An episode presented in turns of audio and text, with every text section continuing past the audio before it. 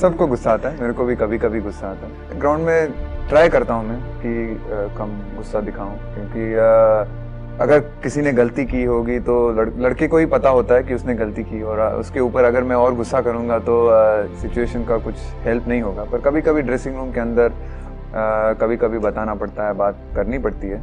पर ज़्यादातर मैंने ये देखा है कि गुस्से से या किसी लड़के से बात को बताने से कुछ फ़ायदा नहीं है और कुछ इफ़ेक्ट होता नहीं है। जस्ट ट्राई एंड मतलब जितना भी रिलैक्स मतलब लड़कों को मतलब एक एक ड्रेसिंग रूम की एटमोसफियर भी होती है। अगर आप ड्रेसिंग रूम की एटमोसफियर रिलैक्स रख, रख रख सकते हैं तो परफॉर्मेंस भी अच्छी होती है। कभी कभी हम भी गुस्सा होते हैं। होता है मतलब कभी कभी ऑब्वियसली अपसेट फ्रस्ट्रेशन होती हैं। पहले आदमी यही देखता है कि यार टीम हार गई है पर मैं क्या कर सकता था उसके लिए जो उसके उसके कारण टीम शायद जीत आपको हर वक्त फ्लेक्सिबल होना पड़ता है अपने प्लान चेंज करने पड़ते हैं। और यही एक चार्म है स्पोर्ट का कि कोई भी इस पे परफॉर्म कर सकता है। हर में हर एक मतलब जैसे आपने कहा एक बॉलर भी सौ बना सकता है या कभी कभी बैट्समैन भी एक दो विकेट ले सकते हैं। तो एक एक फ्लेक्सिबिलिटी होती है और उस फ्लेक्सिबिलिटी को ऊपर लाना बहुत इंपॉर्टेंट चीज़। अगर आप सिर्फ़ एक दो लोगों पे डिपेंड करेंगे तो फिर आपकी टीम खेल नहीं सकती।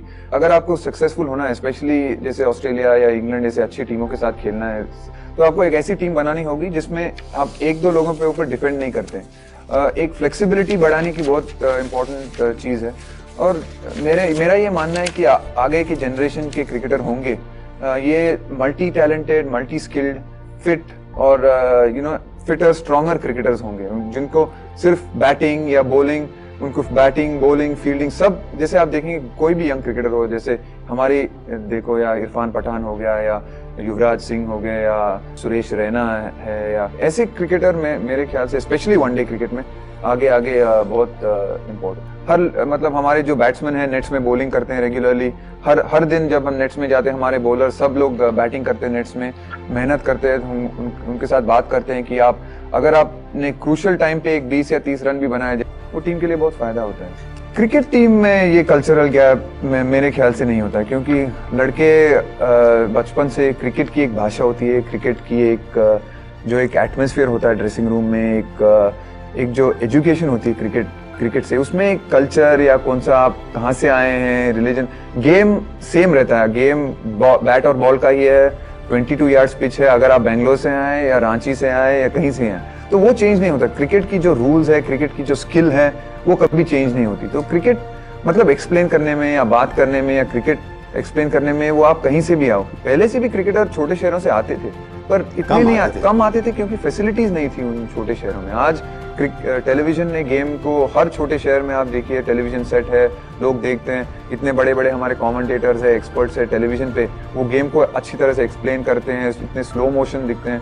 तो एक वहाँ पे कोचिंग की ज़रूरत है ही नहीं क्योंकि आप इतने टेलीविज़न कमेंट्री देख के आप स्लो मोशन देख के आप अपने आप देख के सीख सकते हैं। क्रिकेटिंग एक इंटेलिजेंस अलग इंटेलिजेंस होती है। वो एक क्रिकेटिंग की इंटेलिजेंस वो बहुत इंपॉर्टेंट है। और अगर आप इस लेवल पे सक्सेसफुल होना चाहते हैं अगर आप पब्लिक स्कूल से आए या कहीं से भी आए वो क्रिकेटिंग इंटेलिजेंस एक होती है। और इन लड़कों में सब वो क्रिकेटिंग इंटेलिजेंस बहुत है।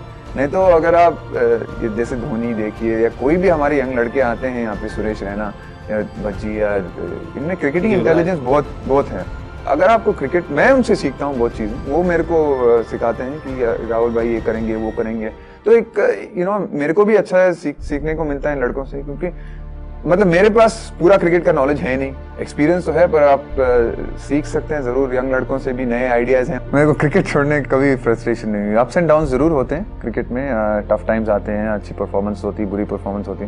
पर मैं कभी ये नहीं सोचा कि क्रिकेट कभी छोड़ दूँ क्योंकि स्टिल मेरे लिए क्रिकेट अभी भी एक गेम है और जो मैं इन्जॉय करता हूँ। मेरे को मैंने ये शुरू किया है क्योंकि मैं इन्जॉय करता था ये गेम जब स्कूल से आते थे पहली चीज़ करते थे बैग रखते थे और जाके दोस्तों के साथ क्रिकेट खेलते थे। और मेरे लिए आज भी वही एक एक गेम है मैं इतने आगे कभी देखता नहीं हूँ। अगली जो मैच है उसमें अच्छी परफॉर्मेंस करनी है उसमें जीत, जीतना है। और एक एक आइडिया है एक विजन है और हम बात करते रहते हैं उसके बारे में। पर ये नहीं भूलते हैं कि उस, वहाँ तक पहुँचने के लिए आपको एक दो यहाँ यहाँ के यहाँ के भी स्टेप्स लेने पड़ते हैं। हर हर एक की कोशिश होती है जीतना है, पर हमारे टारगेट ये कि अच्छी टीम बने। और अच्छी टीम बनेगी तो हम पूरी कोशिश करेंगे जीतना और हारना, फिर अच्छी कोशिश की हमारी टारगेट है। अगर जीतेंगे तो अच्छा है नहीं जीतेंगे तो भी अच्छा है।